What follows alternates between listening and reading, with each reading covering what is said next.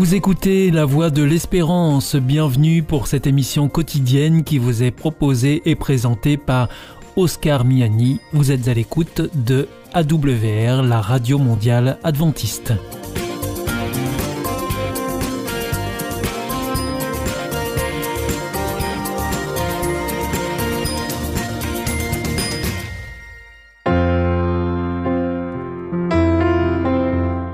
Rencontre autour de la parole, une prédication enregistrée en public en l'église adventiste de Collonges-sous-Salève. Aujourd'hui, la prédication vous est présentée par Roland Meyer sur le thème des paroles et un regard de Jésus.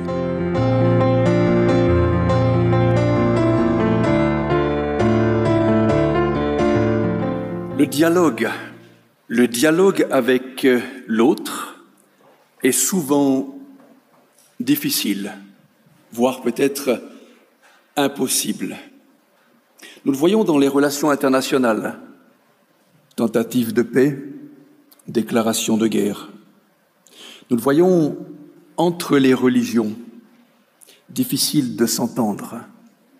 Nous voyons entre les peuples, entre les ethnies, entre les coutumes diverses.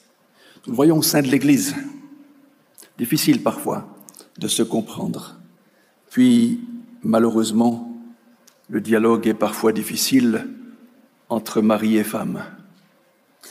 Nos paroles sont souvent, univoques, elles vont dans une direction et une seule direction, dans un sens trop souvent contre l'autre, sans lui donner la chance de pouvoir répondre, de pouvoir se défendre. Jacques, souvenez-vous, dans sa magnifique petite lettre qu'il écrit, une lettre pastorale, il nous dit, vous le savez, chers frères et sœurs, que chacun s'empresse d'écouter, mais soit lent à parler. Ça, c'est dur. Et je me mets avec. C'est difficile de se retenir de parler. Jésus le disait, avant déjà que Jacques n'écrive cela.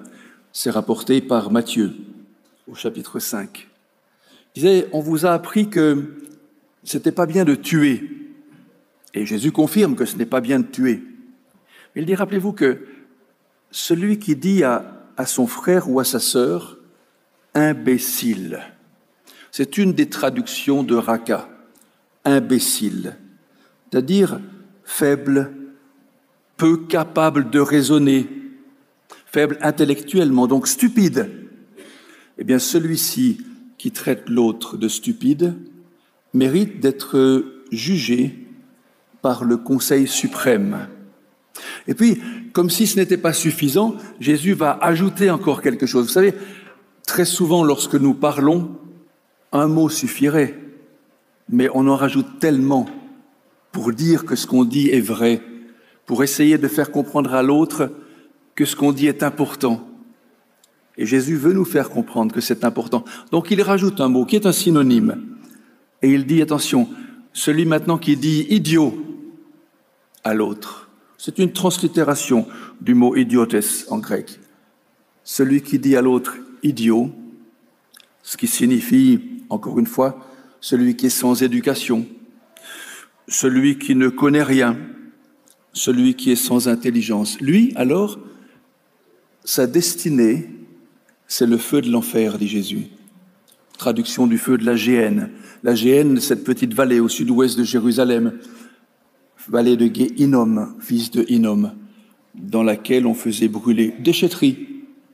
On faisait brûler 24 heures sur 24 les saletés de la ville de Jérusalem. Et Jésus prend, comme les auteurs du Nouveau Testament, ce mot comme, comme typique et représentant le lieu de destruction pour toujours. Alors, imbécile, idiot, je sais où je vais, dans le feu de la géhenne. Je n'ai pas le droit de vivre lorsque je traite quelqu'un de la sorte. Mais, mais Dieu a une énorme patience envers nous. Ouf, heureusement. Et on le constate dans, dans beaucoup de textes, mais en particulier au début du livre d'Ésaïe. Vous rappelez, on l'a déjà dit à maintes reprises, je ne m'apesantirai pas sur ce texte, Mais tout au début du texte d'Ésaïe, c'est le Seigneur qui parle. Ésaïe rapporte les paroles du Seigneur. Et il dit, j'ai élevé, j'ai nourri des enfants, et ces enfants ne m'ont pas écouté. Ces enfants, ensuite, on le sait, c'est Israël. Et Dieu va dire, Israël est sans intelligence. Il est malade de la tête aux pieds et des pieds à la tête. Rien ne va plus. Le texte dit cela. Et il le compare même à deux animaux, au bœuf et à l'âne, qui eux au moins ont l'intelligence de savoir qui est leur maître. Mais Dieu ne reste pas dans cette, ce constat apparemment d'échec. Dès le verset 18, il dit à ses enfants, stupides de la tête aux pieds et des pieds à la tête, et si on se mettait autour d'une table pour parler? Puis Dieu met le doigt sur le problème. Si c'est votre péché qui vous empêche d'avancer, alors j'ai la solution. Et tout le livre d'Ésaïe, jusqu'au dernier chapitre, sera successivement les solutions données par Dieu, proposées par Dieu, y compris l'annonce de la naissance de Jésus, pour que Israël comprenne qu'il y a une voie du salut. Ce n'est pas celle qu'ils ont choisie, mais c'est celle que Dieu leur propose de choisir. Oui, Dieu a des solutions. Il est patient envers nous. Sans la solution divine, les humains iraient droit dans le mur. La solution divine, nous la connaissons depuis toujours pratiquement dans nos lectures bibliques. Jésus. Jésus qui quitte le ciel et qui vient sur la terre. Ah, pour nous, ça paraît simple, normal, c'est bientôt Noël, le petit enfant dans la crèche, puis il va sauver l'humanité, il va mourir et ressusciter, oui. Mais Jésus quitte le ciel et il vient sur la terre pour nous apprendre à vivre et pour surtout nous éviter d'entrer dans le mur pour une mort éternelle. Et ça, c'est le travail de Jésus. Il nous apprend à nous respecter, il nous apprend à vivre ensemble. Jésus, dit le texte de Matthieu, a porté nos infirmités et il m'a déchargé de mes maladies. Alors, les infirmités, un mot important, asténéia. Ah, là je vois les médicaux qui prêtent l'oreille. Qu'est-ce que c'est que l'asténéia? L'asthénie, et on se fatigue pas trop en science. On récupère des mots de ci, de là, on les translittère et puis ça fait sens. L'asthénie, c'est le manque de force. C'est la faiblesse. C'est le manque de vigueur.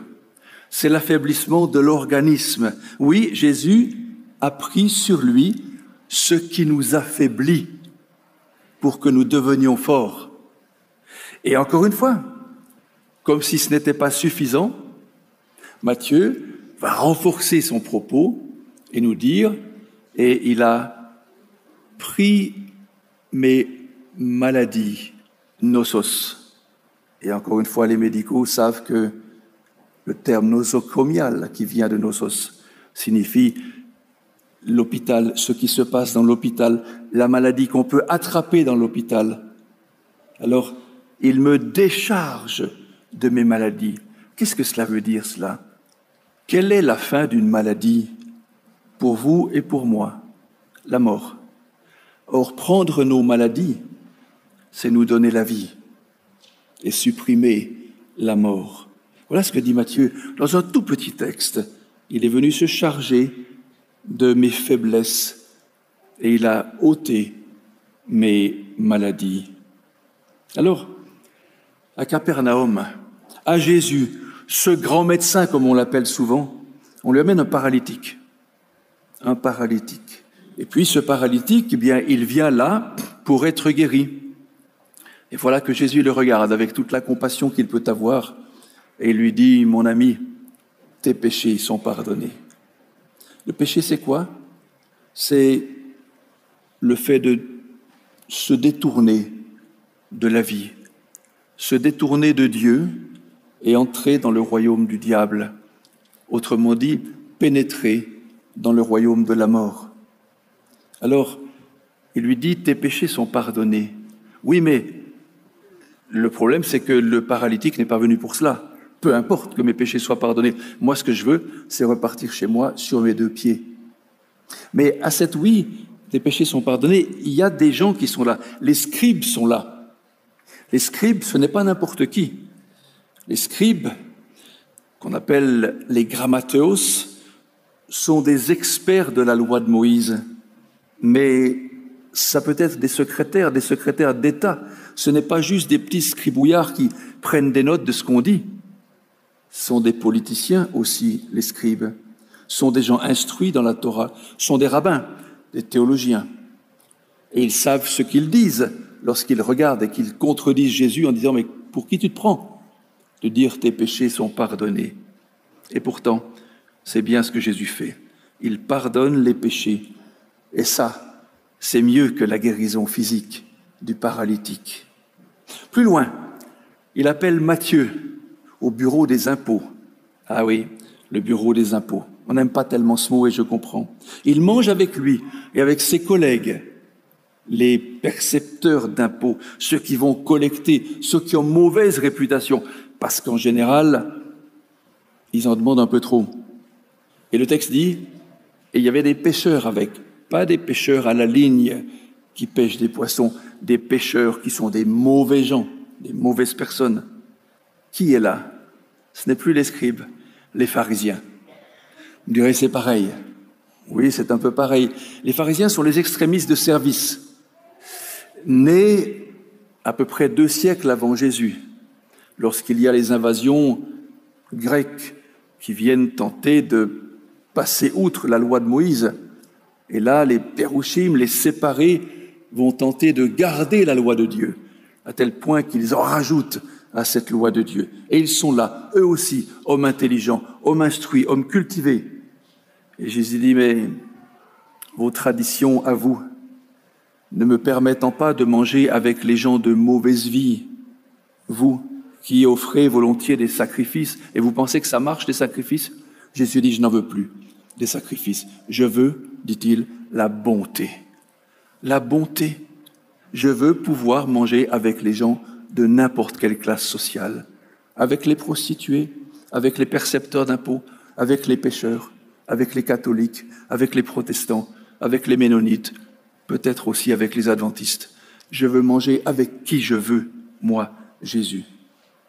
Je ne suis pas venu appeler les justes, je suis venu chercher les pécheurs. Oui, les pharisiens sont des hommes durs et qui obligent à prendre position contre eux. En chemin vers le nord, vers Tyr et Sidon, plus loin, une femme, à une femme, cananéenne de surcroît, a une païenne, mal considérée par les Juifs. On ne parle pas aux Cananéens, ils ne sont pas juifs. Et cette femme-là, à coup, on l'entend derrière, derrière la petite troupe, qui dit Seigneur, aie pitié de moi, ma fille est malade. Et à plusieurs reprises. Les scribes, non, ils ne sont pas là. Les pharisiens Non, ils sont plus là. Pire que cela, les disciples sont là. Et les disciples de Jésus disent, laisse tomber. Dis-lui qu'elle arrête de crier pareillement. On a autre chose à faire. Nous, on est pressé, on doit avancer. C'est une femme et elle est cananéenne. Rien à faire avec nous. Et Jésus, comme s'il jouait le jeu, attend un moment, puis se retournant, lui dit, Femme, ta foi est grande, il te sera fait comme tu veux. Une claque pour les disciples, une de plus d'ailleurs. De retour à Capernaum, on lui amène des petits-enfants, mais, mais les disciples, encore eux, sont là et bien là. Jésus veut les prendre sur ses genoux parce qu'il les aime. Il a été lui aussi enfant.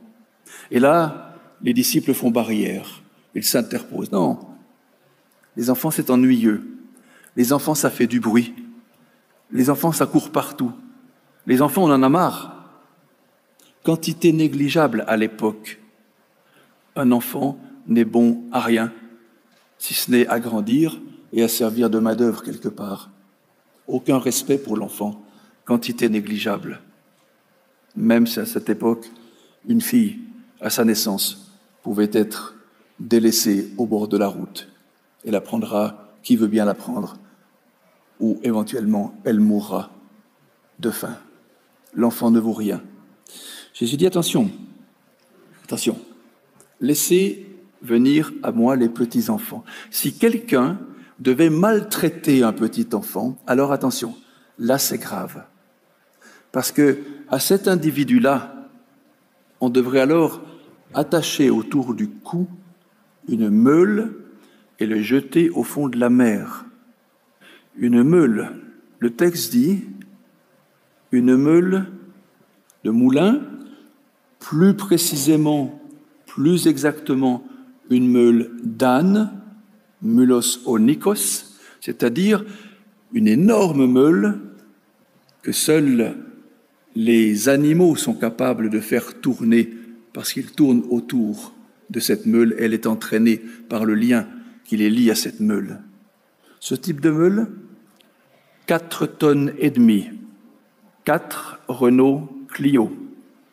Essayez de nager avec une Renault Clio attachée à votre cou. C'est déjà suffisant pour euh, couler. Mais 4, on touche vite le fond. 4 tonnes et demie autour du cou. Jésus ne fait pas dans la dentelle. Il est radical. Cette personne-là ne mérite pas de vivre au moment où elle touche un petit enfant.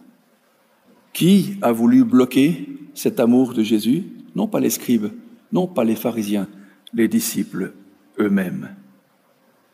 À Jérusalem, ah, voilà des nouveaux, les Sadducéens, une autre classe sociale et religieuse, un peu concurrente qui confronte régulièrement les pharisiens avec d'autres croyances.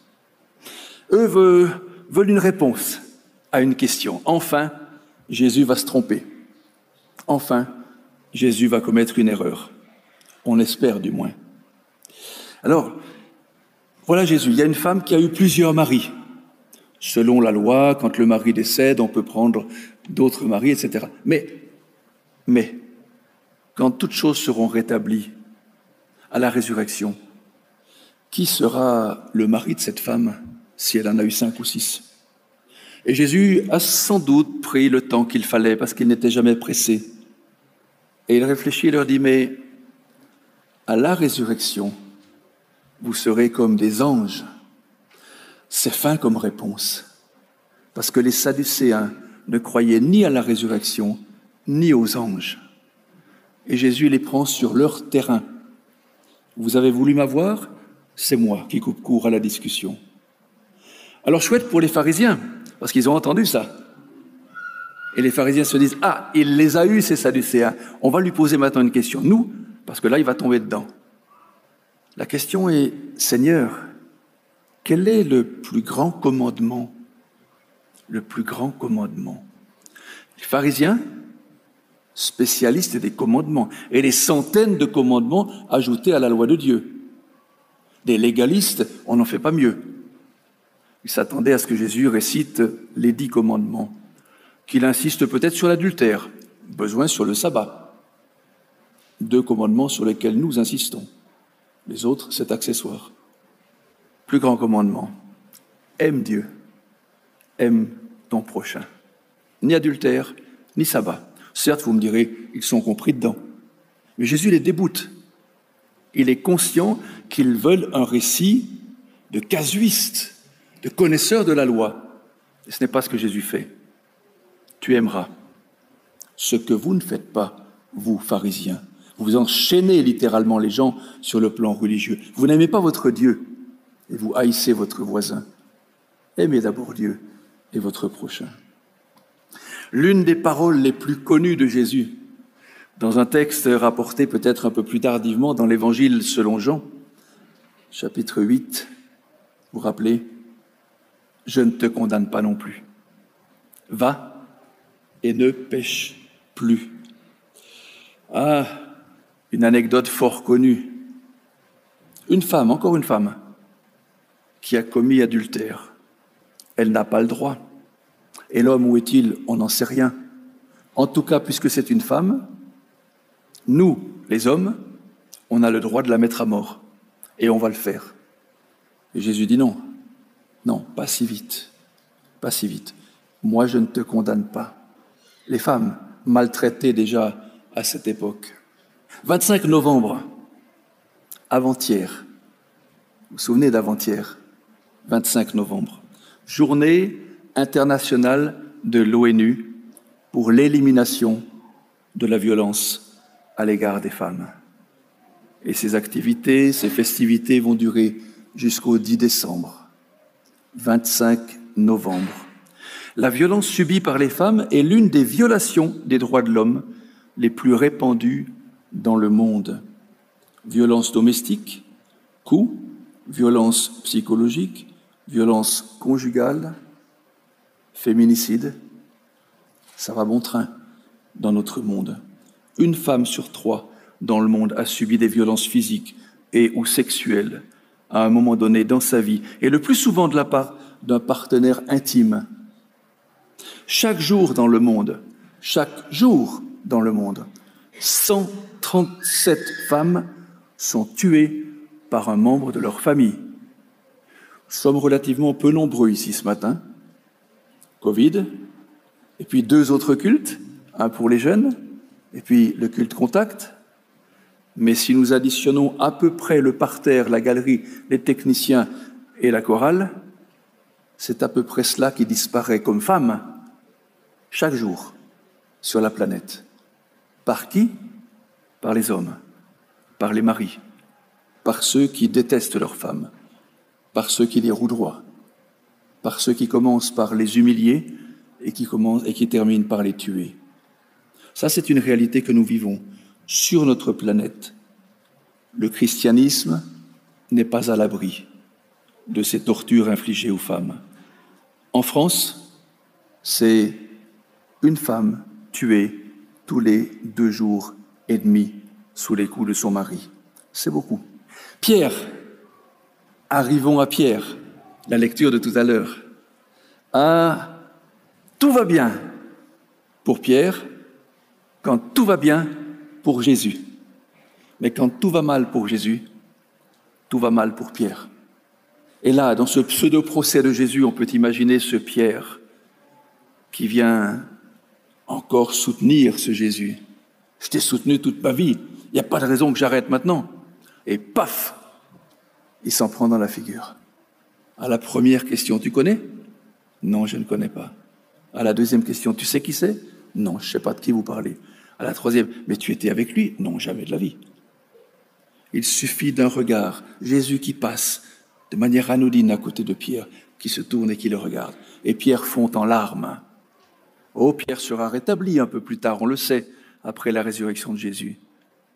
Mais ça, c'est un Jésus qui, malgré le fait qu'il sait qu'il va souffrir, qu'il va mourir, qu'il va être battu et qu'il va agoniser sur la croix, il a encore le pouvoir de regarder, non pas avec condamnation, mais avec compassion, avec amour, avec un regard salutaire, celui qui vient de le trahir, moi, qui le trahis si souvent.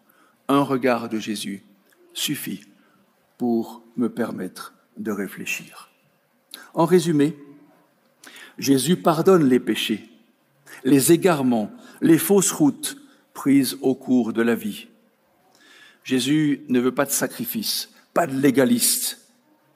Il ne veut plus de tradition, il veut la bonté. Jésus dit à une femme non juive, non juive, une cananéenne, une protestante, une catholique, que ta foi est grande. Je la reconnais comme telle. Jésus dit que celui qui maltraite un petit ne mérite pas de vivre. Quatre Renault Clio autour du cou. Quand on lui pose la question de savoir quel est le plus grand commandement, il ne récite pas la liste, il ne tombe pas dans le piège du légalisme. Il dit aime Dieu, aime ton prochain. Quand une femme est prête à être lapidée pour adultère, lui, il lui redonne une chance. Il ne la radie pas de l'Église. Quand par peur, je dis que je ne le connais pas, lui, Jésus, il me regarde. Et cela me suffit pour me faire réfléchir. C'était Rencontre autour de la parole, une prédication de Roland Meyer, une émission proposée en partenariat avec l'Église adventiste de Collonges-sous-Salève. Au nom de l'amour. Est-ce un nouveau film? Non, c'est le nouveau cours de l'IEBC. IEBC Oui, l'Institut de l'étude de la Bible par correspondance. Tu vas sur le site www.iebc.org et tu découvres tous les cours gratuits. Tu as raison, au nom de l'amour, ça vaut la peine. Ce cours m'a vraiment interpellé. www.iebc.org